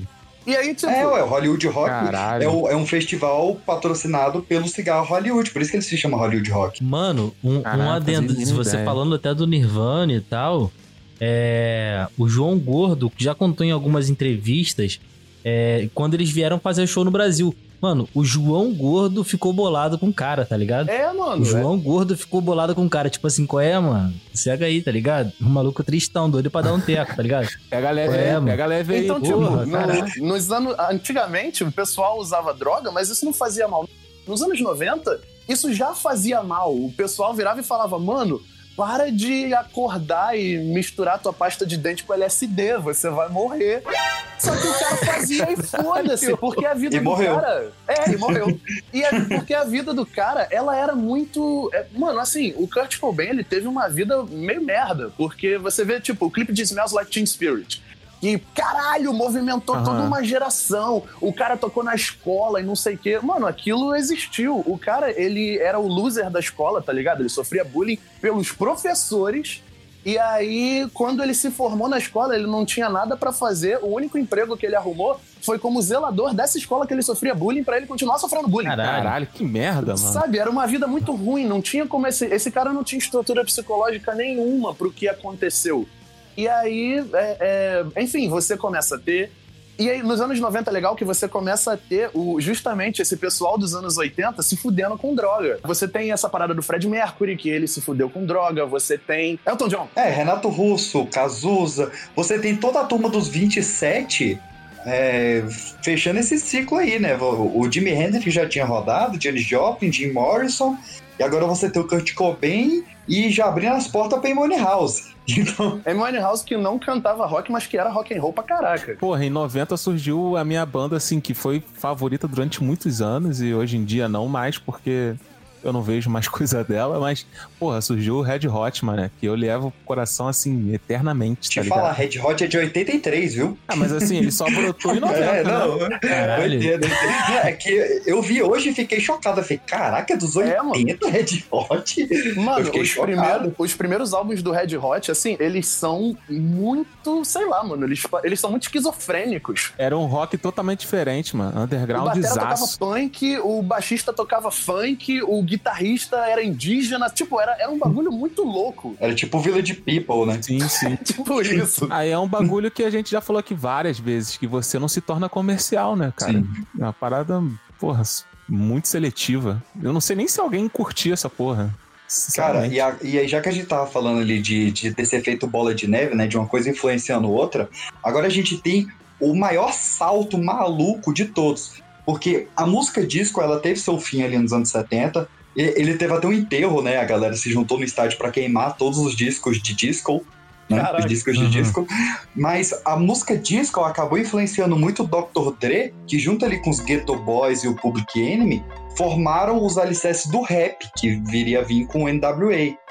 E também do Sugar Hill Gang, que viria a fundar o hip hop. Tudo isso veio da disco. E o Sim, hip sim. hop, juntando com a galera desse rock mais novo da New Wave ali, que era o Red Hot, o Faith No More, o Rage Against the Machine, o Alice in Chains, essa galera, criou New Metal.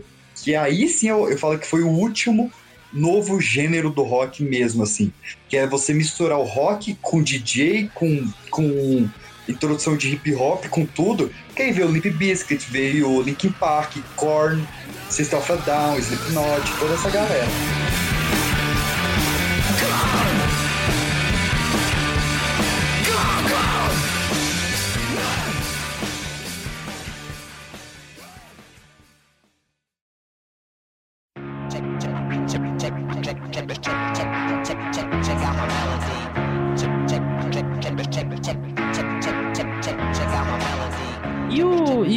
E os anos 2000 ali com hardcore, emo, essas paradas? Foi um bagulho. Assim, tem gente que não gosta, não gostou e tal, achou uma merda. Só que, porra, foi gigantesco, mano. Sim, tava Mas na só que- rádio, tudo. É, só que não chegou a ser. Quando eu digo assim, que, que a parada do rock morreu, né? Que é a co- coisa mais velha que tem pra se dizer. Uhum.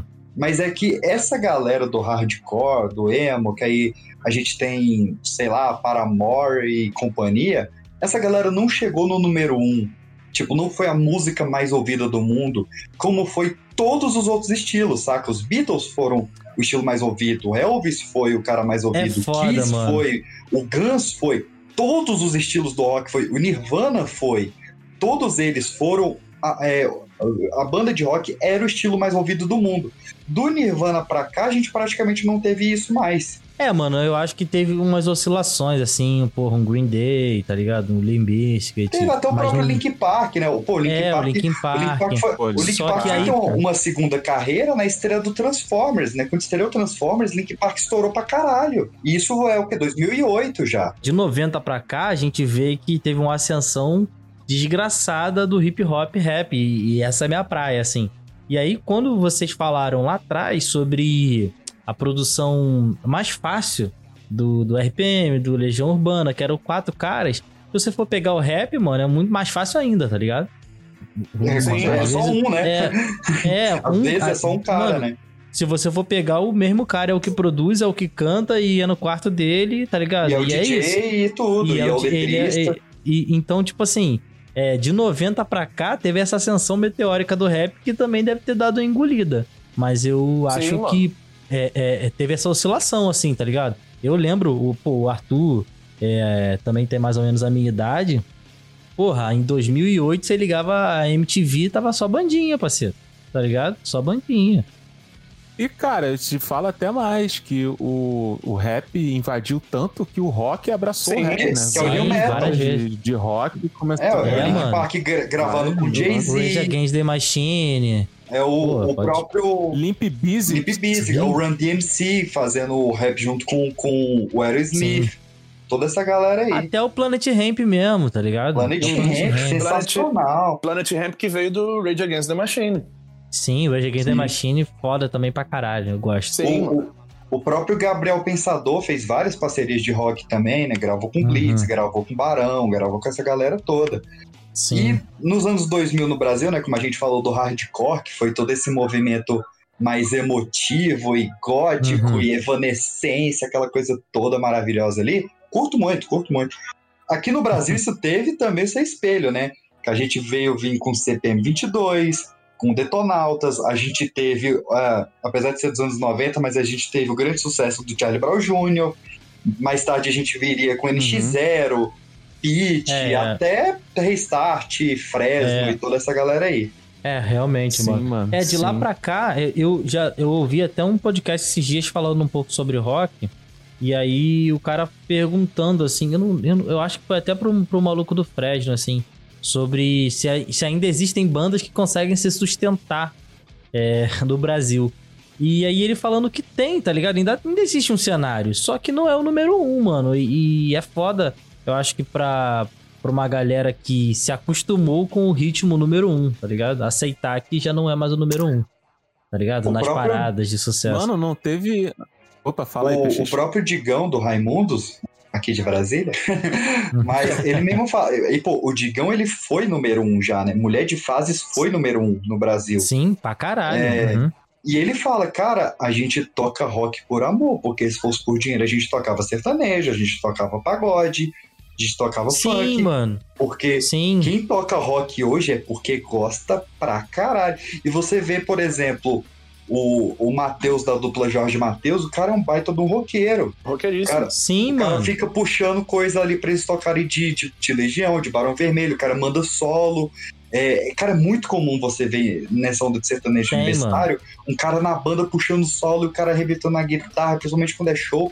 Pô, eu fui, eu fui em quatro shows do Gustavo Lima em um ano, não sei porquê, acho que eu tava pagando pe- penitência pré-pago. Mas tem maluco na banda lá que banda muito bem. E tu fala, cara, como eu queria ter você em uma banda de música e não É, o Gustavo Mano, Lima. Mas é foda. Por exemplo, tem uma banda é, dessa época também, hardcore e tal. É, Reitin, não sei se vocês estão ligados. Que o vocalista dessa Não banda, ele, ele é pro, meio que produtor de sertanejo, tá ligado? Tipo, tem a banda ainda, mas ele escreve uns sons assim Uhum. românticos pra sertanejo, mano. Porque realmente é o que dá grana, tá ligado? É, é isso, não tem muito jeito, tá ligado? Reza a lenda urbana aqui na- na- nos corredores da capital que Mulher de Fases foi escrita pra ser um sertanejo. Faz sentido. Não lembro, no- não lembro o nome da dupla, mas era Caralho. alguma coisa de Tiago o nome da dupla. E a dupla tocou a música Mulher de Fases. Ela teve uma um certo cenário aqui em Brasília. Brasília tem um celeiro de dupla sertanejo gigantesco, maior que o de Goiânia, inclusive. E Goi- Goiânia é bem mais rock and roll hoje, né? A galera troca muito. Goiânia é mais rock and roll, Brasília é mais sertanejo hoje em dia. Uhum. Hoje em dia que eu falo nos últimos 15 anos. Mas esse- essa dupla tocou Mulher de Fases, teve um bombom um pouco, e aí o Raimundos tocou pra zoar. Porque na época o Raimundos tocava o Fábio Júnior, tocava tudo isso pra zoar mesmo. Eles foram tocar Mulher de Fases pra zoar, só que Aham. saiu bom demais. E aí estourou com eles, sacou? Mas eles escreveram pra uma dupla e depois eles zoando a própria música fizeram sucesso. Mano, Ah, se tu for analisar Porra. as paradas do Raimundos, é tipo, puteira em João Pessoa. Vale um, vale um parênteses aqui, só pra gente falar desse rock cômico que só existiu aqui no Brasil, né, cara? Esse rock comédia, como eles chamam, que é- a gente teve um, um pouco disso da Blitz nos anos 80, mas, pô, a gente teve uma Mona nos anos 90, o próprio Raimundos, é, teve a minha banda preferida do Brasil, que é Velhas Virgens, surgindo ali em 86, que eu sou Uhum. apaixonado por eles. E teve uma banda que virou brother Aham. minha e que eu sou também maluco por eles, que é o Pedra Letícia, do Fabiano Eu Cambota. ia que é falar isso Eu agora. não banda. toco Raul. O Brasil é, é, é um país meio da comédia, tá ligado? As paradas aqui fluem nesse ritmo. Você vê que, pô, se você for pegar aí os é, artistas mais famosos do Brasil atualmente são comediantes, tá ligado? Pra Pochá, sei lá, o Whindersson. Tá sempre nessa parada, sabe? É meio popstar, diferente de outros países, eu acho.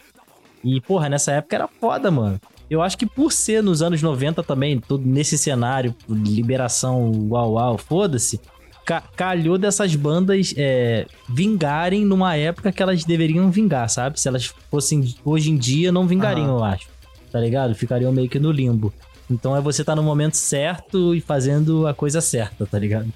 É, o Brasil teve muita sorte nisso, né, cara? Tudo vem no momento muito certo, saca? Tipo, Sim, Legião Urbana não ia estourar hoje, Blitz não ia estourar hoje. não ia. Eles vieram ia. no momento que tinham que vir. E tipo, imagina, sei lá, em 73, censura comendo solta, você tem uma banda que fala do Robocop gay. Não ia, não ia passar. Não ia nem Não ferrando. ia, não ia. Cara, é, você pega as músicas que foram é, bloqueadas pela censura na época, até do próprio Blitz, cara, era música que falava besteira, assim. Até lá fora, é, teve música do, do, do Twisted Sister que foi barrada pela censura porque falava xixi e cocô, tá ligado?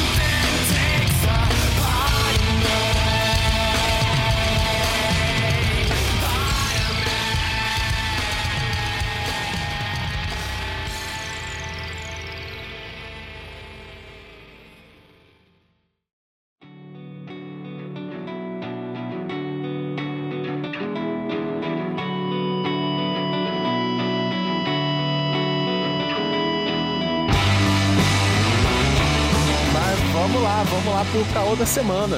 Lucas, tu quer começar pra você não perder tua banda e tuas coisas?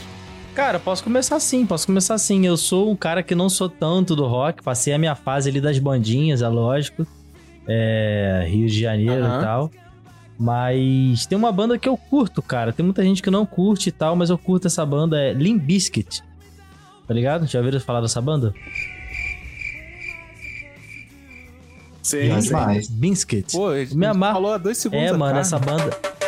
Exato. Eu não queria dizer não, mas a gente É. falou dela. Não, é porque eu acho que a pronúncia do Arthur me confundiu. Ficou meio limp, não sei o que. Eu falei, será que é, mano? Tá Eu ligado? falei limpo Essa mesmo, também. essa mesmo. É, é. Foi mal, falei É. limpo também. É, então. Tô indicando essa banda aí. Eu acho ela foda, mistura um pouco com. com. com rap e tal. E tem. Vou dar até um salve pra um amigo aí que, que me indicou essa parada muitos anos atrás. Tem uma banda chamada POD. É Oh, meio banda cristã, bom. tá ligado? POD eu É, conheci porque eles tocavam no, no menu do jogo de WWE do PlayStation 2. É verdade. Pior que é. Caralho, pode crer, mano. É, é, ah, é, ah, I'm addicted. Muito bom. Então vou, vou, vou na loucura mesmo. Cara, de filme, eu acho que é obrigatório pra vocês entenderem o que é uma banda de rock. Nenhum filme explicou tão bem quanto Quase Famosos. Filme inacreditável, muito bom mesmo, lá do, do Russell Crowe. É, mostra um, um jornalista tendo que acompanhar uma banda em ascensão, com várias referências do que foi o Led Zeppelin, do que foi o The Doors. Muito bom, filmaço, filmaço engraçadíssimo, divertidíssimo, e que ele te Uhum. faz acreditar que ele tá te contando história real, mas é tudo fictício. E de banda, cara, eu vou indicar o Hardneja Certa Core. Cara, que você, Caralho. mano. Mano, essa banda é muito Santa boa. Clara. É Porra, aí irada. o cara, aí o cara vem me falar de, de porra, que não gosta do- dos hardcore o bagulho. Pô, Hardness de Santa Clara, porra. Essa aí eu tô ligado, essa época eu peguei, porra. Foda. É muito foda. bom. Cara, sempre que eu posso, eu toco lá no Pipocast Hard Nation, que eu adoro. E pra quem não tá ligado, é um- é uma banda que ele pega as letras dos modão antigo de, de sertanejo e transforma em hardcore e fica maravilhoso. Nessa pegada. Melhor versão de evidências. Cara, não, a Evidências é, é o, é, o, é o satisfaction deles, né? A música que eles sempre tocam ficou incrível. Mas tem o, o, o Breaking Conspiracy também faz a mesma pegada, só que com sertanejos mais novos. Eles tocam algumas da Marília Mendonça, da Simone Silmari, bem na mesma pegada. Muito bom também. Mano, só um adendo, tem uma. Eu acho que deve ser o melhor nome de banda que eu já vi, que, que acho que é do Mato Grosso, Mato Grosso do Sul. Coelho Limão. Coelho Limão. Coelho Limão. pô, Coelho que é- Eu que canta- tinha apenas oito anos quando nós É, nos é, conhecemos. mano, Não, isso é mano, Mr. Pô, Jean. Isso é Mr. Jean, cara. Ah, alguém se empolgou. Não, não, mano, é Alguém Limão. se empolgou. Ninguém Coelho Limão, conhece mano. Coelho Limão. Não, Coelho Coelho, Limão, mano. Coelho Limão não é Eu que conheço canta Coelho. Eu Matei o Bozo? É, Também quem matou tem. o Bozo? É quem matou o Bozo. matou o Bozo? Bozo ali do Palácio da TV. Quem matou? Bozo. Tô com saudade de você. É, eu achei que era do Mr. Jean essa música, vacilo meu. Eu conheci Coelho Limão porque tinha uma música deles no Guitar Hero Brazucas. Guitar Hero Brazucas. Coelho Limão tinha uma também que era Gangrena Gasosa, Tô Gangrena ligado. Gasosa. que estourou com a música que era Eu Não Entendi Matrix, que era sensacional. Não, Gangrena Gasosa tem aí o Macumba Metal, que eles têm é Se Jesus é 10, o Diabo é 666. É, cara, Caralho. Sarará Metal. Sarará Metal, muito bom. Caralho, Caralho, mano. Vem, vem, mano. Vem, Biel.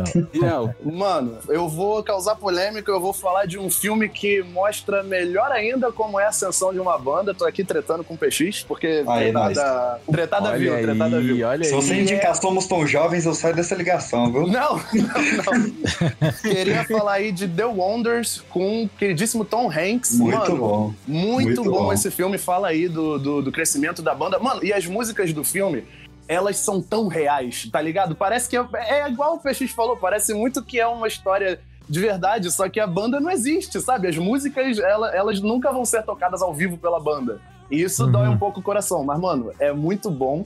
E indicação de banda, mano, eu vou indicar aqui a minha favorita de recentemente, que é o Super Combo, banda muito boa, tá vindo aí da cena do, do indie alternativo.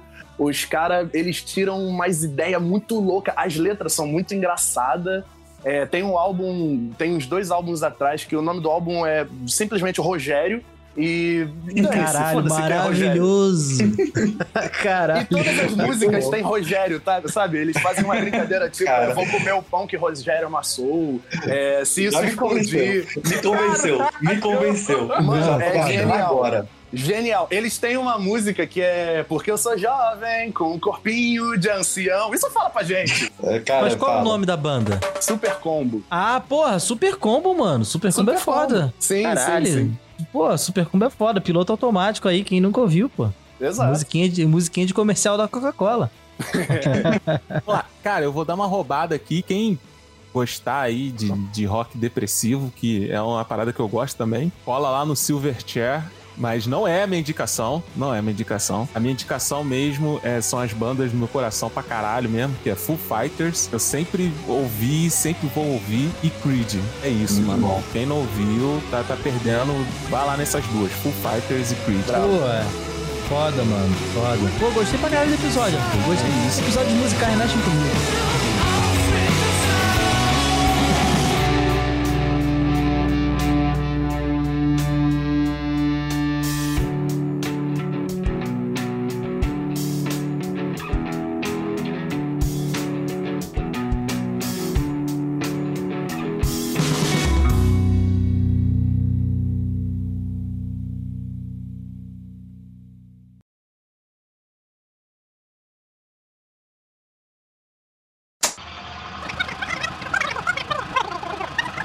Eu fiquei, eu fiquei esperando a história da. Eu fiquei esperando a história da banda do cidadão aí, que era a história, História da aí. banda. Porra, mano, te falar, é, é, é engraçado porque é uma banda que ela praticamente não era banda, mano. A gente ia ensaiar, aí tinha um maluco, valeu Felipe. E, e- ele, o pai dele tinha uma padaria, tem, sei lá ainda. Aí a gente ia na casa dele, que ele já tinha a bateria, Aí Ele vamos tinha tocar. bateria e vocês tinham o sonho, né? Pão. É. não, eu era o Nossa. único que não sabia tocar nenhum instrumento, então eu era o vocalista, tá ligado? Então, canta aí, filha da puta. Aí, beleza, toda vez que a gente ensaiar, o maluco inventava alguma coisa, mano. Eu acho que ele não sabia tocar bateria, mano. Não, e o pai dele chamou ele, a gente ficava lá esperando um mó tempão. Ou acontecia alguma coisa. Eu acho que a única vez que a gente conseguiu ensaiar foi que outro moleque que a gente achou na rua falou que sabia tocar bateria. A gente levou ele pra casa desse moleque e ele não tava lá, tá ligado? Não sei porquê. Aí a gente ensaiou. Eu, fico, caralho, porra. Porra, PX, é a mesma história que tu contou aí. Olhou o maluco É. mendigo Ah, é? com uma camisa chamada. É, é, ele, é o, atitude, ele é vem. Cid Vicious, ele tá aqui de, de disfarçado. Mano, mas é, cara, porque. Não, Felipe, Felipe, tamo junto, mano. Nem sei se você toca, tá ligado? Nu- nunca vi esse moleque tocando bateria na minha vida. Papo reto, ele tinha bateria na casa dele. Toda vez acontecia alguma coisa, mano. Pô, já ia chamar pra gente fazer um festival aí, nós Espirro do Grilo, cara. Porra, mano, mas vamos, vamos gravar quando você vier pro Rio aí, a gente faz um som. pô. Não, o, o, o Espirro do Grilo foi uma história muito triste, cara. Como diria o Gugu, muito triste, muito triste. Eu me- Ô, rapaziada, vamos. Ô, ô, Arthur, Hum. Vai parar a gravação aqui agora? Não, espera a história do, do PX aí. Espera a história do PX aí. E, e, cara, é, tinha um brother meu que tava namorando uma mina e a prima dela tava meio que afim de mim. E aí, quando eu fui conhecer, eu me apaixonei pela, pela mina que ele tava namorando, tá ligado? Você quer cantar a exata samba. Eu achei. Foi a pessoa errada. É, mano. É, E aí, velho, os bichos se separaram, mas eu fiquei ali na, na, no aguardo e tal. Seis meses depois eu fui cantar a mina. E aí ela deu bola, a gente começou a ter um lance, só que aí acabou tudo. Eu emagreci 26 quilos na época, em deprê, por causa da Caralho, minha. tentou depressão por causa da garota, Caralho. cara. Foi, foi. Isso em 2013. E aí teve um dia que a irmã dela falou que a menina tava sonhando comigo, só falava de mim e tal. E eu pensei, cara, eu vou tentar sair com a mina? Não. Eu vou tentar ficar com ela? Não. Eu vou pedir ali namoro direto? Vou. E o meu primeiro plano era eu juntar sete brother pra mandar fazer sete camisetas escritas na frente, né? Cada um com uma letra. Falei o nome, foda-se. E, e quando virar. Ah, é um nome comum, nem vem. É, E aí, quando eles- Tatiana. quando eles virassem de costa, ia formar, quer namorar comigo. Mas eu pensei, e se ela disser não, tá ligado? E aí vai ser um vexame. Porque É, tinha essa chance, tá ligado? E não era só 50-50, era maior. e a gente nem ficava. e aí, velho, eu falei, pô, falta quatro meses pro aniversário dela. E eu arranjei um maluco que ele me dava aula de violão 5 e meia da manhã. Hum, Eu, eu entrava às sete na escola. Eu fiz aula de violão todo dia, segunda a sexta, ensaiava em casa no fim de semana. Ai, meu Deus, tô com medo. É, eu, eu aprendi a tocar a música preferida dela, que era Should Be Loved, do Maroon 5. Nossa. É triste. Eu peguei o poema que eu fiz no, no, no, no dia do nosso primeiro encontro, eu fiz o poema, encaixei nessa música. É, aluguei um estúdio, aí eu montei a Espirro do Grilo nessa época. Uhum. A gente ensaiou pra caramba e tal, gravamos a música no estúdio, fizemos videoclipe com legenda, com foto, com aquela coisa toda. Gravei um DVD, aí eu desenhei ela na capa, aquela coisa toda, entreguei no aniversário Meu dela de 15 Deus. anos. Cara. Aí ela falou que ela não tava querendo namorar ninguém naquele momento e começou a namorar um dos integrantes da banda e tá noivo dele hoje. Pô, bem-vindo a mais um Caralho, caso mané. de Friend Zone. Caralho, mais um soldado Mano, era tão melhor. Seria tão Caralho. melhor se você fizesse daí da camiseta. Mano. eu vou mandar lá no, eu vou mandar lá no grupo esse, é, a foto, se vocês quiserem eu mando até a música aí pra, pra gente dar umas risadas lá, mas é isso aí. Eu não vou explorar, E- não, mas já teve um parceiro que participou aqui que ele foi tentar fazer uma parada maneira assim também. Mano, a garota era viciada em Piratas do Caribe, tá ligado? Aí o moleque comprou o DVD Já original. começou errado, já começou É, errado. Aí o moleque. Já começou Mano, errado. olha só, pra ter uma noção, vou inventar um nome fictício aqui dela.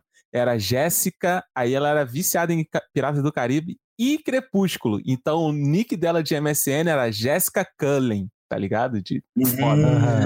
Aí beleza, o moleque comprou o DVD original lá do Pirata do Caribe, tipo assim, só que a gente era moleque, né? Tipo, fudido, né? Aí comprou o Uhum. DVD original, comprou duas alianças, comprou duas alianças, cara, de ouro, de não sei quantos quilates, e foi, botou dentro do DVD e foi na casa da garota pedir em, em namoro, tá ligado? Em namoro não, em noivado. Aí, Hum, mano, noivado, noivado, parceiro. noivado, Porra. noivado, tipo, foda-se. O baú, o famoso baú da morte. É tipo, ele já tava Caralho. ficando e ele já foi pro noivado, no foda-se. Mano, o maluco sem um puto no bolso Sem pensando em puto, noivado. mané. Aí, aí que vem a Caralho. parada. Ela pegou o DVD, aí viu a aliança assim dentro do DVD. Ela, cara, eu preferia que você tivesse comprado um DVD do Crepúsculo. Aí eu, caralho. Caralho. Caralho, não, na moral, ela é muito pau no cu, parceiro. Desculpa aí, você deu. Que pau Mas no ela não cu. casou com o teu brother, né, parceiro? Mano, eu tenho uma que, assim, essa, essa foi foda, porque essa não fui. Eu, eu fiz uma burrada, só que eu fudi com a vida de outras pessoas, porque eu tinha uma banda. Olha o cara da minha banda. Ih, rapaz, o cara do grilo. Como é que tá, Mariano? Mano, eu fui fazer um show, aí eu tava fazendo um show com a minha banda, e aí chegou um cara na surdina pra gente e falou: Pô, mano, vocês tocam a. Qual é o nome? A último romance do Los Hermanos. Porra, vou pedir minha mulher em casamento e. Porra, me amarro nessa música, ela, a música favorita dela. A gente se conheceu com essa música no show do Los Hermanos. É, mas E a gente queria pra caralho tocar a música. E certo. a gente não sabia tocar essa música, porque a gente não sabia. Mano, quando viravam pra gente e falava toca Los Hermanos, a gente tocava na Júlia e era isso. E aí o, e aí o cara falou: não, mano, toca aí o último romance. E aí eu, mano, dá pra tocar Easy do Faith No More, tu se incomoda? Aí era a mais romântica que a gente tinha no repertório. Aí ele, não, mano, pode tocar. Aí a gente já tava meio assim. Aí a gente tava tocando. Cara, eu não sei. O cara fazendo. A gente tocou, aí a gente parou assim no meio da música. O cara pegou o microfone, começou a, a se declarar pra mulher e coisa e tal. E aí, do nada, me bateu uma brisa que eu vi a tatuagem do cara, que ele, ele foi na minha frente, eu vi uma tatuagem, e o cara tava com uma tatuagem que era igual a minha. Aí, do nada, eu parei com o pedido do cara e eu, caralho, mano, tu tem a tatuagem igual a minha. E tipo, Nossa, moleque. Caralho. Que aleatório. Mano, mas a, a mulher me fuzilou com o olho, tá ligado? Ela, mano, é o meu momento, para. Tá ali, foi horrível. foi Caralho, horrível. porque você fez Nossa, Caralho. mano. Eu já tava imaginando tu roubando a aliança e botando no dedo, no teu dedo e botando no dedo do cara. É, tipo, Só faltou. A gente é tipo, tá demorando pra caralho já, porra. Pede logo, caralho. Porra. Caralho, mano, maravilhoso.